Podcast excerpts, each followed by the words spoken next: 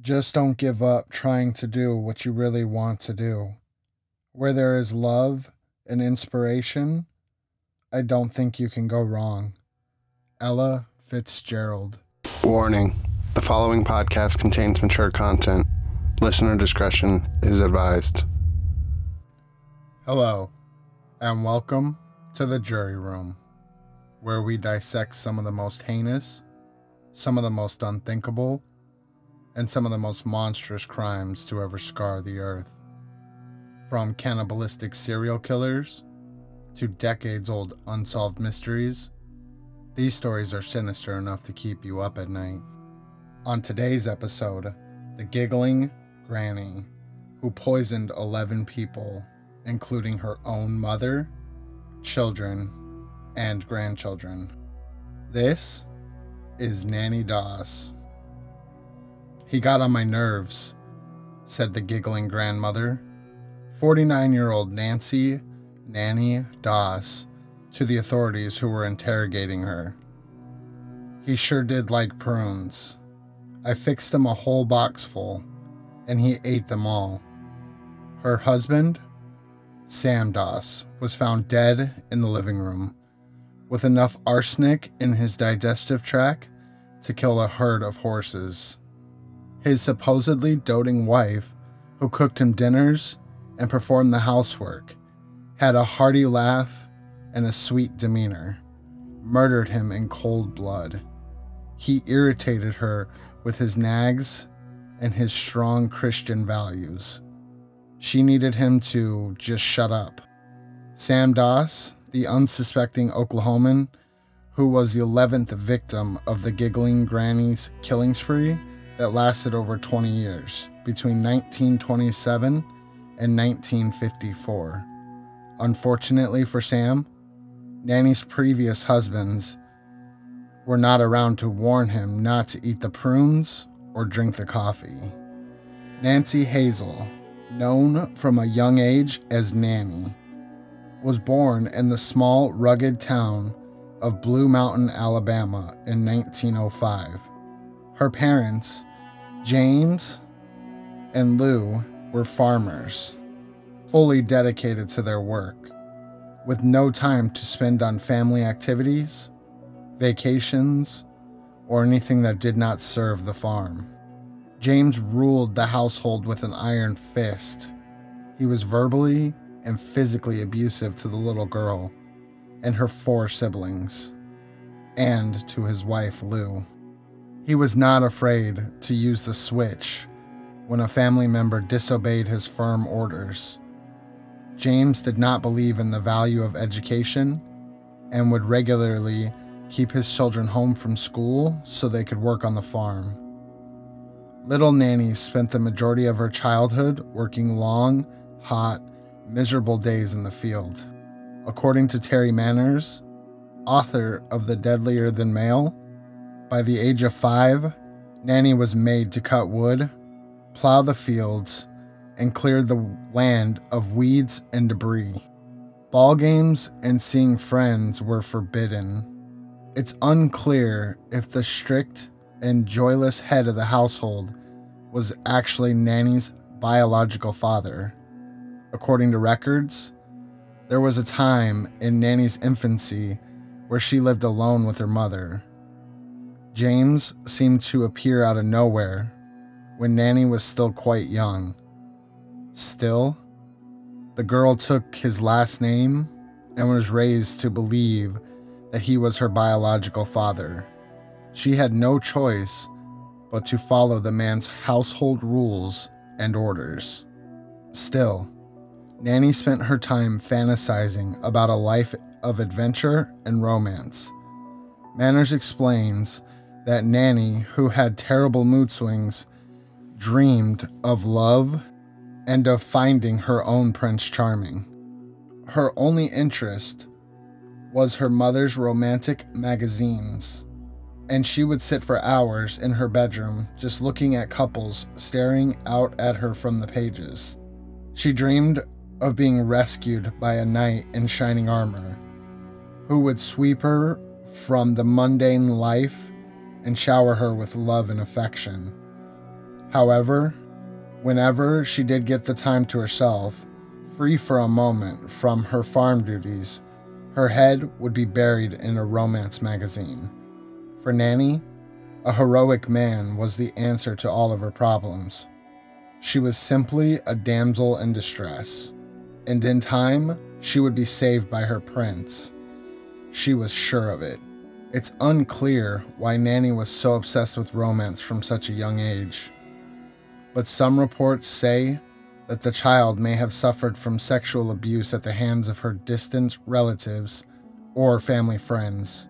These reports are only speculative, but if true, they might point to Nannie's obsession with male attention and affection.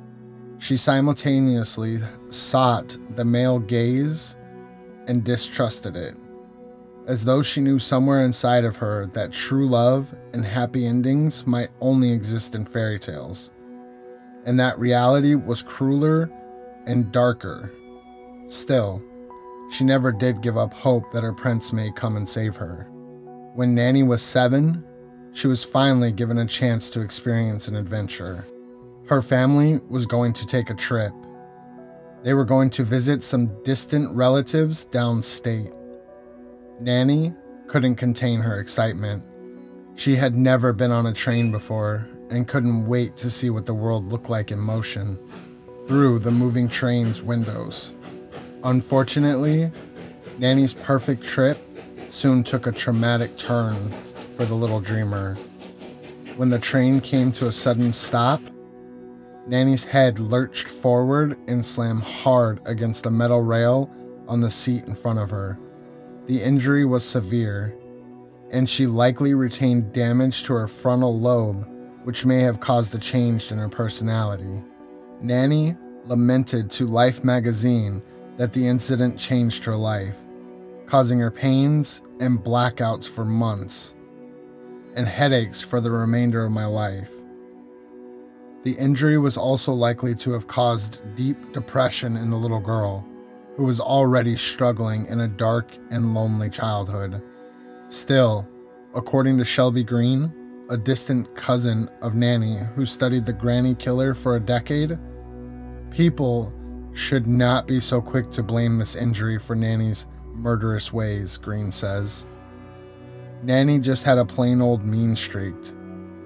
I'm addicted to genealogy, and in studying my family, I have learned that many of our members carried a fierce pride and a tough reputation.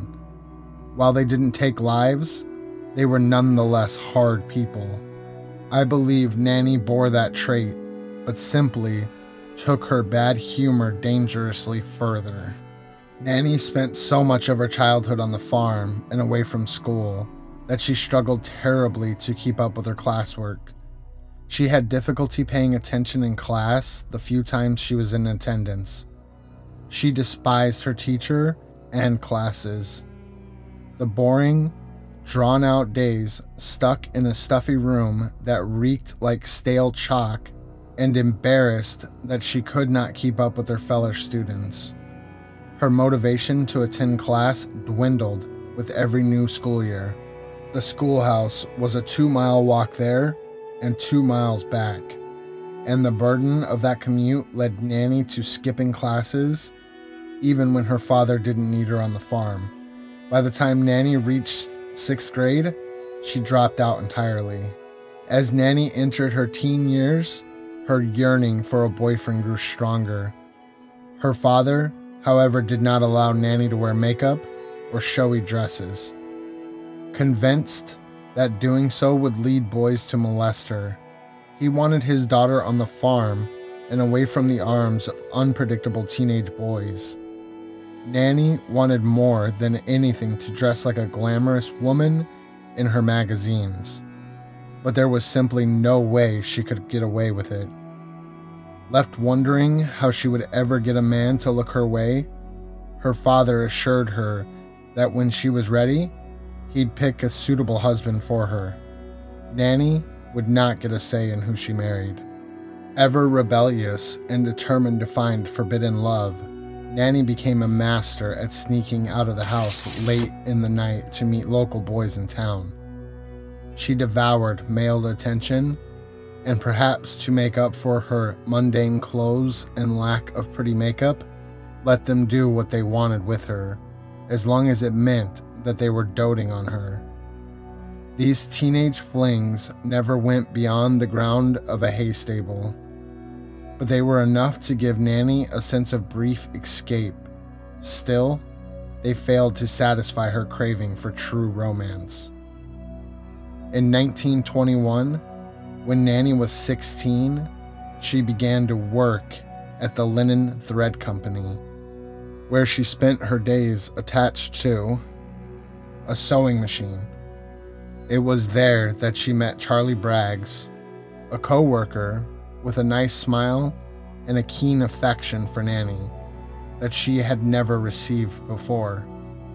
She casually dated the young man for a few months before introducing him to her father. After a nice dinner, James gave Charlie permission to marry his oldest daughter. Within 4 months of meeting, the 16-year-old Nannie wed Charlie Braggs. While her marriage did grant her escape from exhausting farm labor and a strict father, it wasn't quite the fairy tale happily ever after Nannie had thought it would be. Charlie, as it turned out, came with a strong-willed, opinionated mother that Nannie would just have to learn to live with.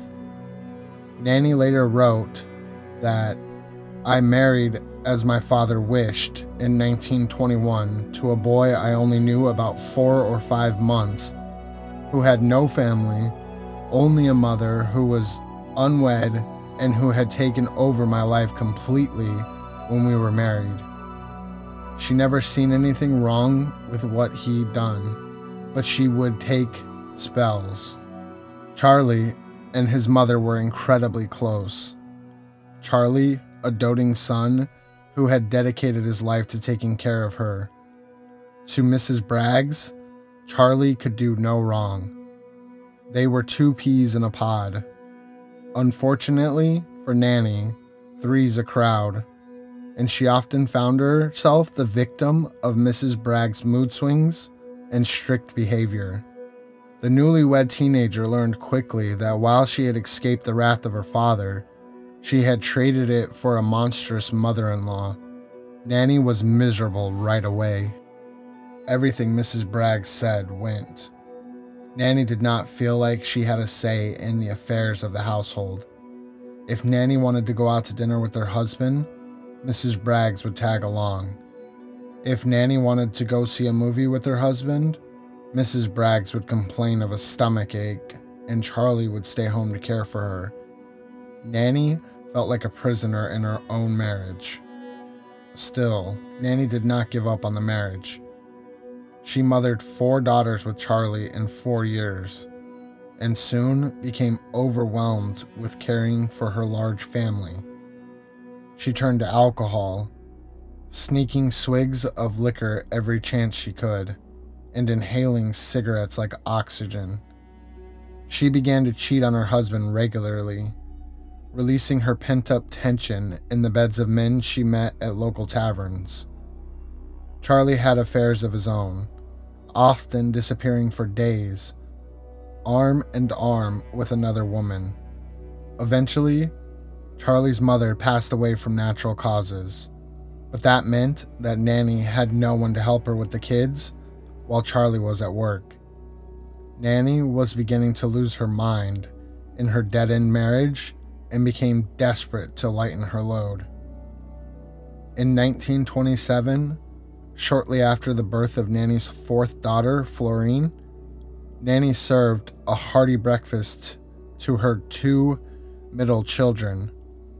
Charlie came home to find his 2 precious toddlers withering on the floor in agony. They died shortly thereafter. The cause of death was determined as simple, unfortunate, accidental food poisoning. They were not autopsied. Charlie had trouble believing that his 2 children suddenly passed away from food poisoning. He immediately suspected his wife of foul play.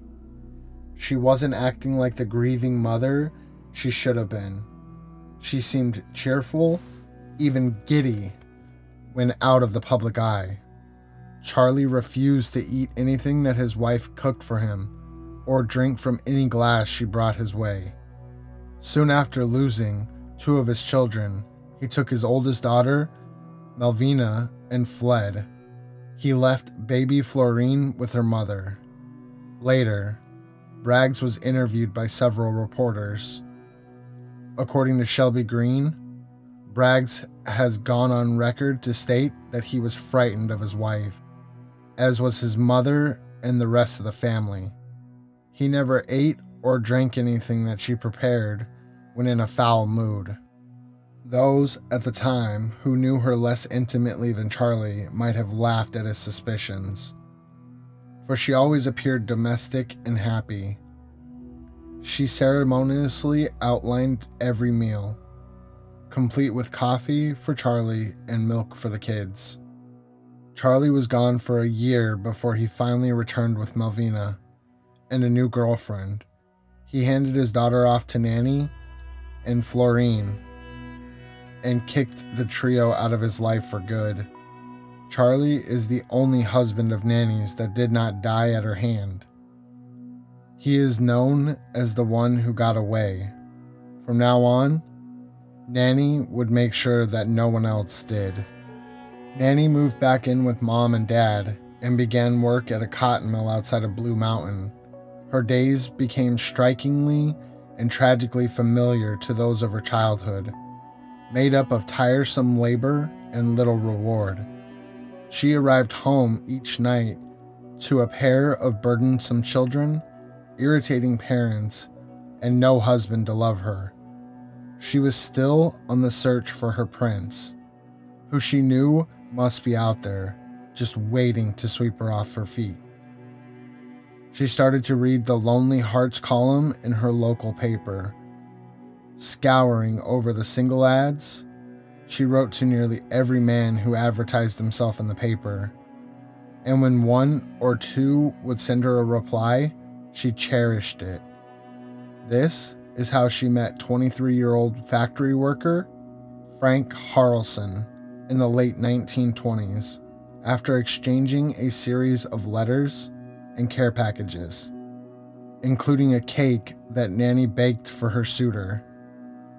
Frank traveled from his hometown of Jacksonville, Florida, to Blue Mountain, Alabama, to meet his sweet Nannie. The two married in 1929, not long after meeting in person for the first time. Just like before, Nannie was surprised to discover that her new husband was not all that she imagined him to be. Her second marriage was nothing like she had hoped it would be. According to Terry Manners, the rains came and went, the autumn leaves fell, and Nannie and Frank made love by crackling log fires in the winter. But all the time, drink was part of Frank's life.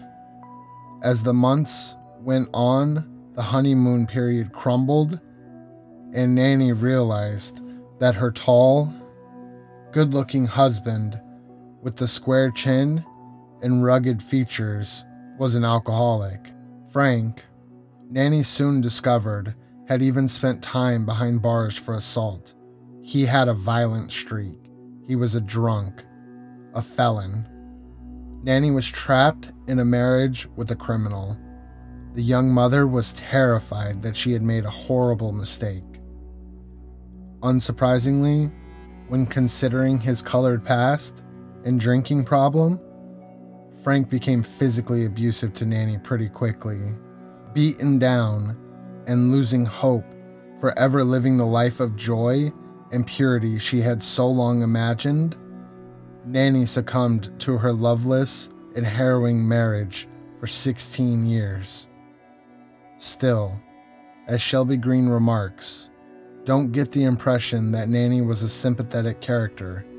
She simply had not discovered how to rid herself of a husband. Indeed, while Nannie had gotten away with the senseless and heartless murder of toddlers, A husband was another feat altogether. Children were vulnerable and weak, small and trusting. Her husband was a large, dangerous man. If she tried to kill him, there could be no room for error. Nannie was not yet brave enough to try. While Nannie struggled through her marriage, her two living children grew up and got married. In 1943, Melvina gave birth to a son, Robert. Nannie was officially a grandmother. 2 years later, in February of 1945, Melvina went into labor again. Nannie, doting over her beloved daughter, was present to assist with labor. For hours, she sat at Melvina's bedside, nurturing her and whispering words of support and encouragement. Finally, Melvina gave birth to a beautiful, perfectly healthy little girl. The family rejoiced. Nannie cried, overcome with the joy of meeting her new grandbaby. An hour later, the baby was dead. Melvina, exhausted and in and out of sleep, thought she recalled seeing her mother pick her newborn's head up with a hat pin. Her husband and sister also said they seen Nannie holding a pen, fidgeting with it between her fingers. Throughout the morning, the doctors were not able to determine a definite cause of death. Grief caused Melvina and her husband to separate, and Melvina soon fell in love with a soldier, visiting home in the midst of World War II. Nannie did not like the soldier and demanded that Melvina end things with him. Melvina refused and left for a date night, leaving her 2-year-old son, Robert, in Nannie's care. The child died mysteriously that night. Doctors said he died of sudden and unexpected asphyxiation. Again, no autopsy was performed. A few months following little Robert's death, Nannie collected $500 from life insurance that she had taken out on the boy shortly before his accidental passing. Now, the likely murderess of 4 innocent children, Nannie was becoming more confident in her abilities. It was finally time to end her grueling marriage, once and for all. In September of 1945, America, celebrating their victory in World War II, Frank left the house to visit with and congratulate some soldier friends of his, who were finally home safe. He returned home hours later, heavily intoxicated. A blacked out, sloppy Frank asked his wife to have sex with him. Disgusted, Nannie refused. Frank, in a drunken retaliation, punched his hand into the wall and shouted, "If you don't listen to me, woman, I ain't gonna be here next week." Nannie relented. As they had sex, Nannie stared at the ceiling and vowed to get even, writes Terry Manners. The next day, tending the little rose garden she adored, she found her husband's corn liquor jar hidden deep in the surrounding flower bed. That was enough. She liked to keep her yard pretty. She took the jar into the storeroom, poured away some of the foul drink, and topped it with the rat poison. Harrelson died of excruciating pain, aged just 38, and hours later, Nannie washed out the empty corn liquor jar. Nannie later stated that she married Frank for love, but like all of her amours, she loved the continental sound of that word. Frank Harrelson was no Sir Lancelot. Instead, he was a jailbird and a drunkard. And now he was a dead husband. Killing husbands became easier after that. Killing in general had become a cinch. Following Frank's death, Nannie spent time traveling around the country. While this period of her life is not well documented, it is believed that she lived all over the country, from New York to Idaho. Some records say that she married again in this time, to a man named Hendricks, although there is no clear indication of this. If Hendricks did exist, he seems to have vanished just as quickly as he came, perhaps at the hand of his deadly dear wife.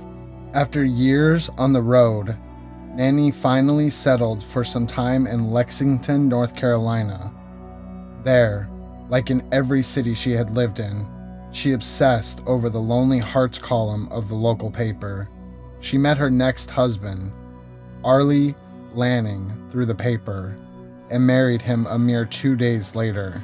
Nannie was no longer pretending to be the loving and doting life partner. With Arlie, an Alabama native, Nannie wasn't messing around.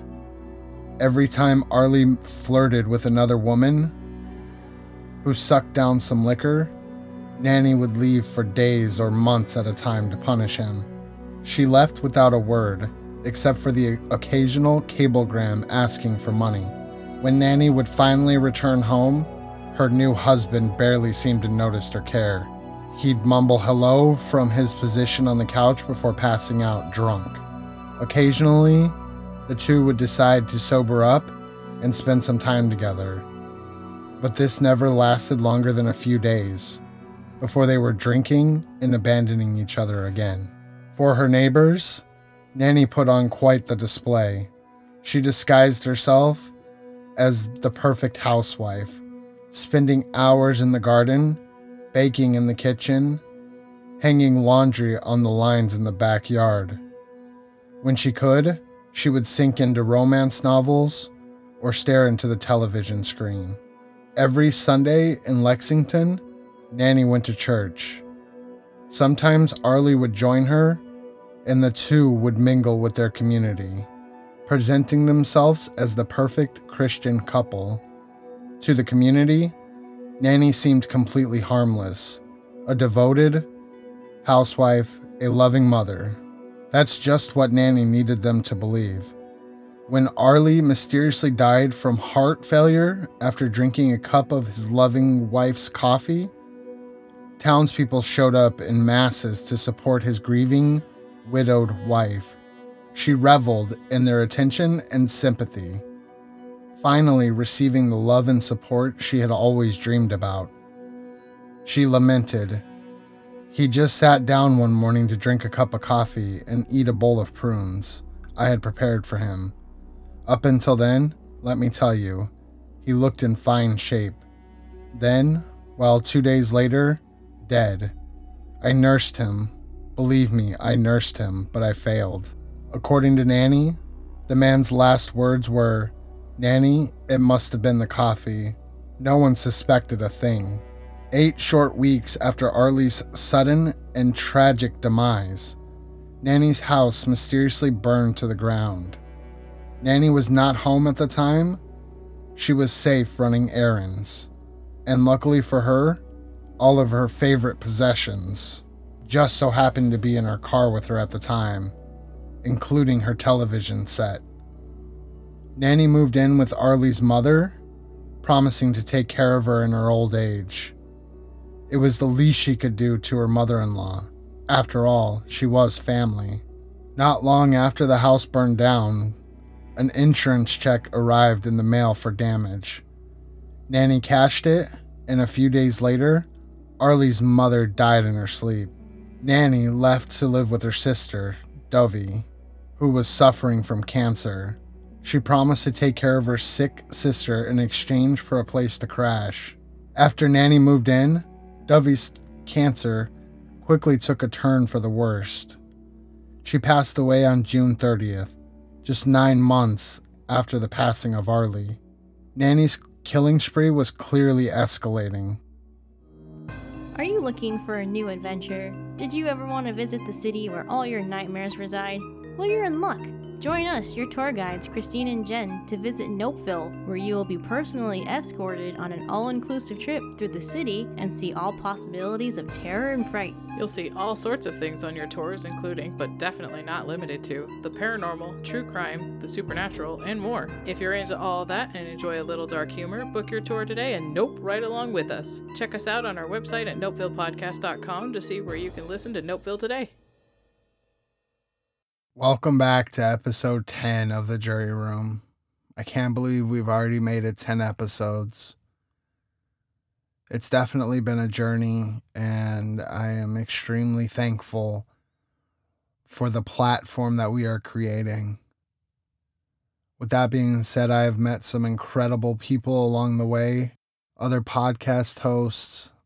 I mean, you name it. I have met some wonderful people that I never in a million years would cross paths with. So for that, I am extremely, extremely thankful for that.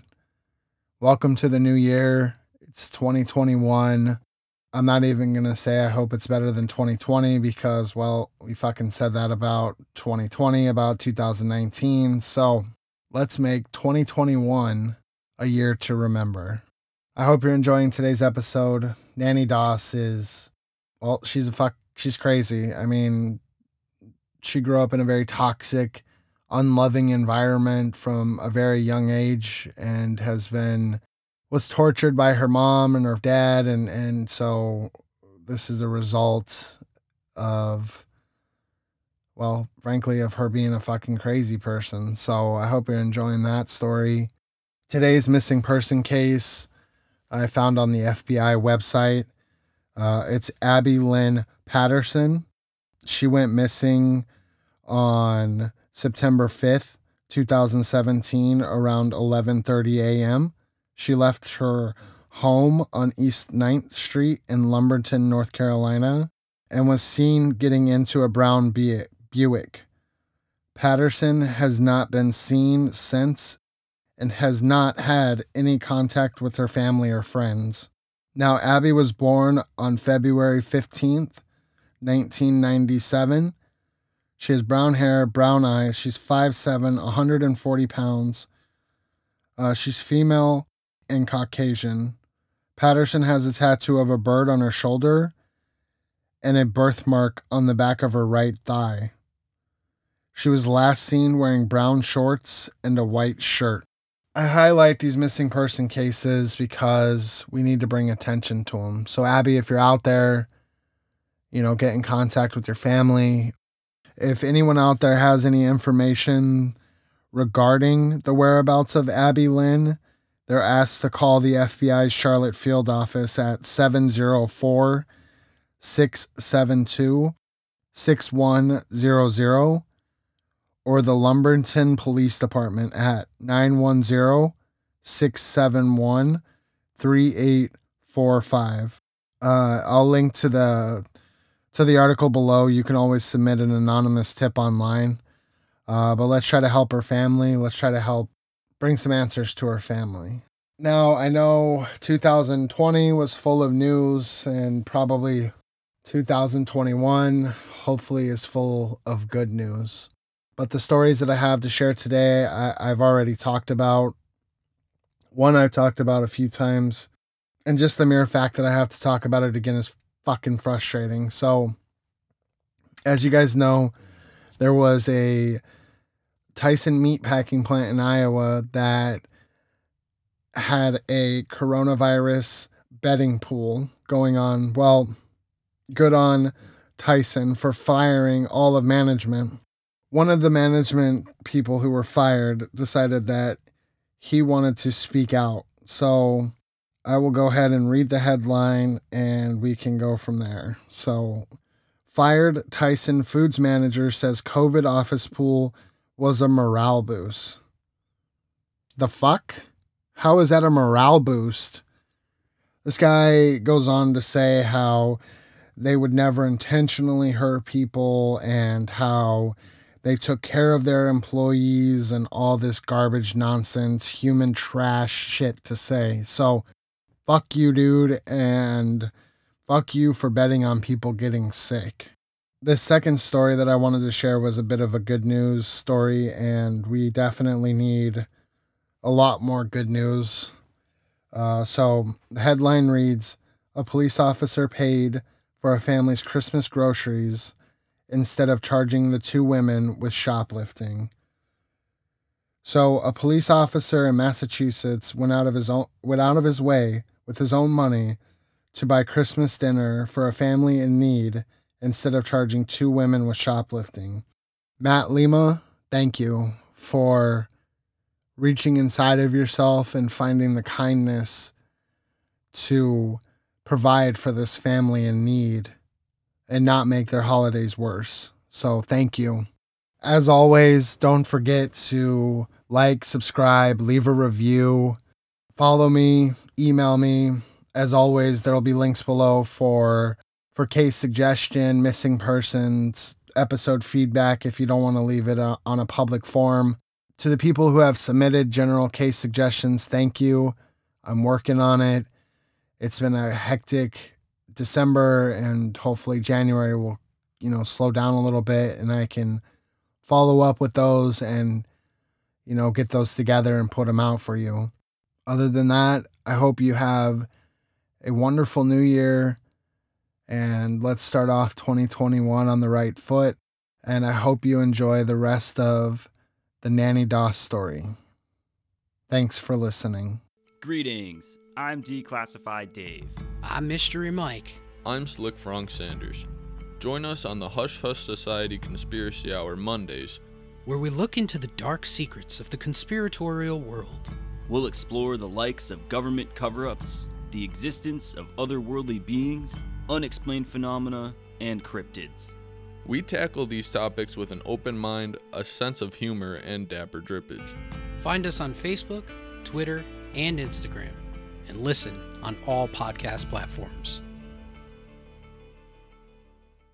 According to Shelby Green, anything that annoyed Arsenic Annie, another name given to Nannie during her eventual trial, was met with elimination. If killing people brought in a little extra income, an insurance policy here or there, well, she considered that a bonus. Payment for her cleverness, if you will. And fitting with her dark side, Nannie was clever, very, very intelligent. It's been said that she was able to get away with her crimes because of the backwards places she lived and the naive times. That's simply not true.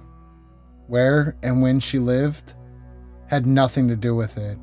I know the temperament of the people that she familiarized. They can be quite suspicious and alert to hypocrisy. But Nannie was an actress. She fooled so many people, laymen and professionals, during a killing spree that lasted more than 20 years. On her own, once again, still searching for her perfect prince, Nannie scrapped the Lonely Hearts column for a new, fresher, more promising correspondence association for singles, the Diamond Circle Club, a sort of e-harmony for the 1950s. For $15 a year, members could receive a monthly newsletter introducing newcomers who were all looking for the same thing: love. Now, 47, Nannie was running out of time to find her perfect match. She was willing to take anyone she could get, and just so happened to be retired businessman Richard L. Morton of Kansas. She traded the luscious scenery of Lexington for the cornfields of Kansas, and wed the man in October of 1952. Morton described Nannie as the sweetest and most wonderful woman I have ever met in his letters to her. The half-Native American man was tall, dark, and handsome. Nannie was entranced.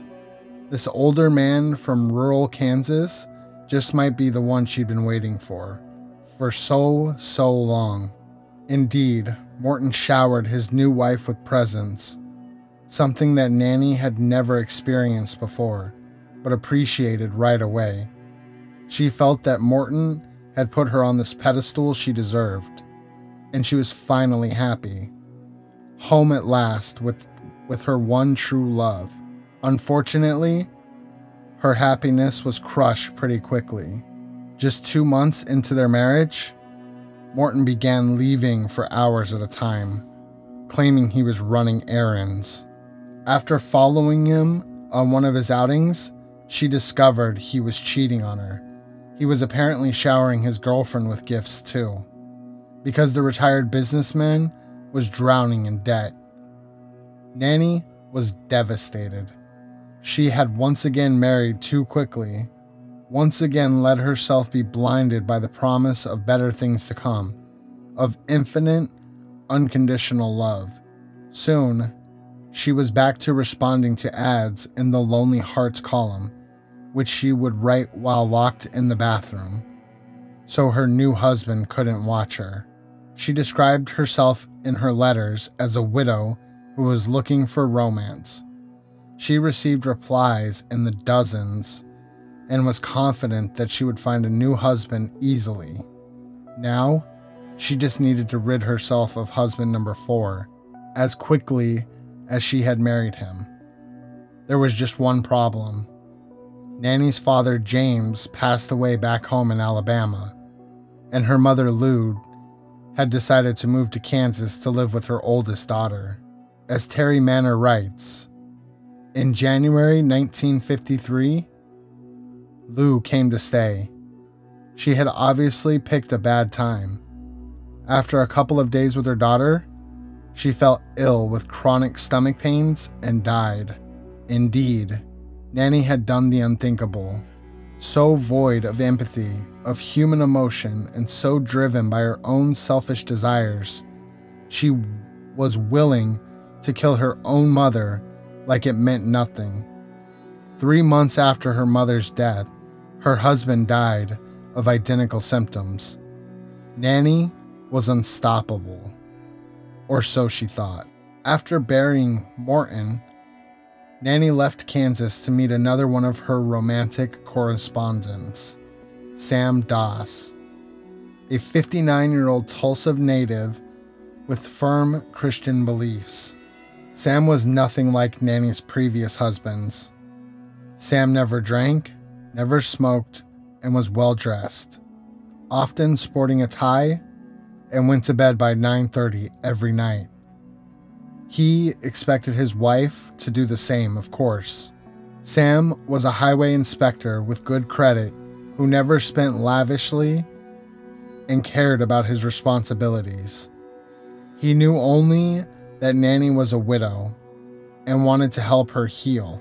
He was happy to be married to a stable, kind woman who was committed to housework and cooked him delicious dinners. Nannie, however, was bored with Sam.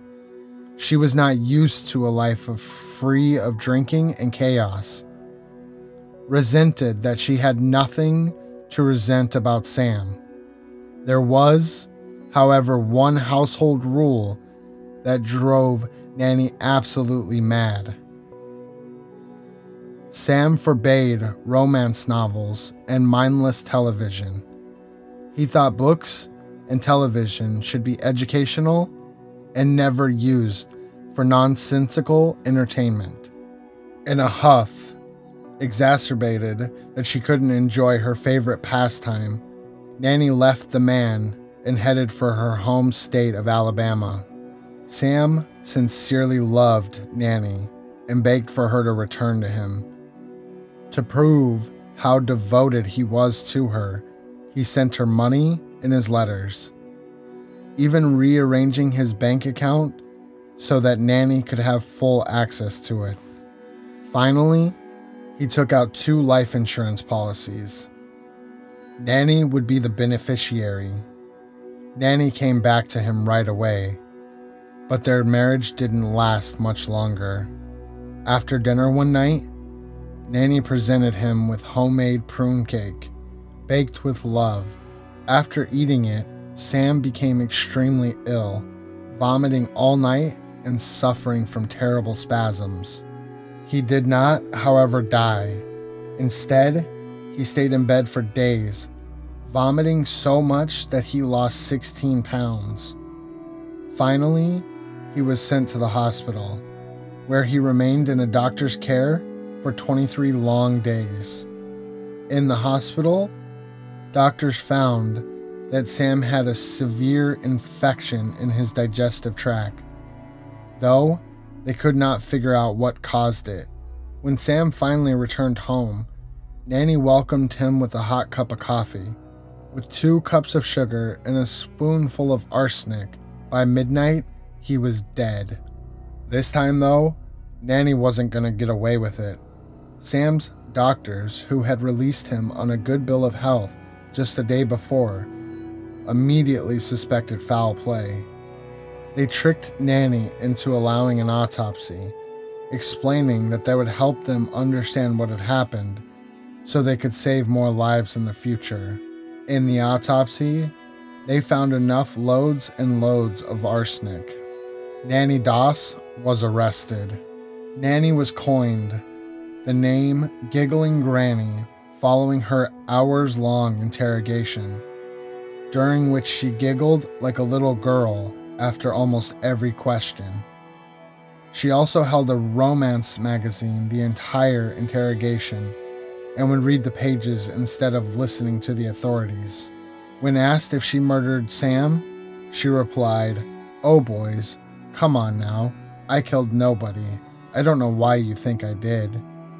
The head investigator, Ray Page, told Nannie that he had evidence and that he knew 3 of her previous husbands had died under similar circumstances. Nannie still refused to admit guilt. Finally, Paige probed her. "There are others too, aren't there? A lot of people around you dropped dead over the last couple of decades, and their ghosts are coming back to haunt you. They are here, Nannie, in this room. Put them to rest, Nannie. Put them to rest." Finally, the police confiscated her romance magazine. They promised to return it to her only if she confessed to the murders. That did it. One by one, Nannie confessed to killing each of her husbands. After she signed each confession, she said out loud, "My conscience is clear." She did not, however, admit to killing her children, grandchildren, sister, mother, or mother-in-law. She told officers that she would never harm her own blood kin. Still, it is clear that she was to blame for their sudden and remarkably similar demises. When interviewed by reporters, Charlie Braggs, Nannie's first and only surviving husband, said, "Nannie was always running off with one man or another, never home, and was about town more than me. And anyway, to tell you the truth, I was glad when she was off. It got to a point where I was afraid to eat anything she cooked. I smelled a rat." Charlie asked for his daughter's bodies to be autopsied, but his request was never granted. At trial, Nannie Doss faced the death penalty. If granted, she would be the first woman to be put to death in the state of Oklahoma. Reporters asked the serial killer grandmother what she believed her punishment to be. Nannie replied, through laughter, "Why, anything. Anything they care to do is all right with me." In court, she pleaded guilty to the murders of her 4 husbands. Judge Elmer Adams asked her, "You understand that all that is left for the court to decide between a life or death sentence?" Nannie replied with a smile, "Yes, sir. You want to plead guilty? I do." On May 17th, 1955, Nannie Doss was sentenced to life in prison. She was not given the death penalty because Judge Adams did not want to sentence a woman to death. Doss spent 10 long years in prison, which she absolutely hated. Not long into her sentence, she stated that she wished that she had received the death penalty. After all, because life spent staring at prison walls was unbearable for her. She did joke, though, that when they got short-handed in the kitchen here, I always offered to help out, but they never let me. On the 10th anniversary of her prison sentence, Nannie passed away from leukemia. She never did find her prints. Thanks for listening, and remember, you never know what's lurking in the shadows, lingering around the corner, walking past your house at night. So watch out, stay safe, and keep listening. This has been The Jury Room.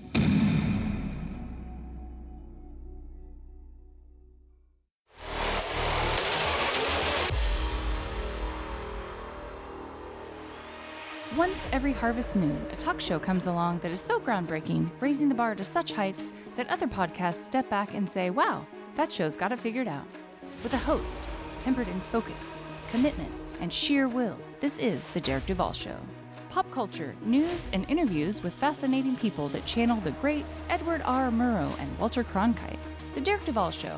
Find him on Twitter and Instagram at Derek Duvall Show, and find his new episodes every Wednesday on Spotify, Apple Podcast, Google Play, and Podchaser. The Derek Duvall Show, the best thing to happen to Hump Day since the Geico camel. What? What? Now, that was the story of Nannie Doss. Please join me in a moment of silence for all of her victims, from children to adults, and these senseless, unnecessary killings.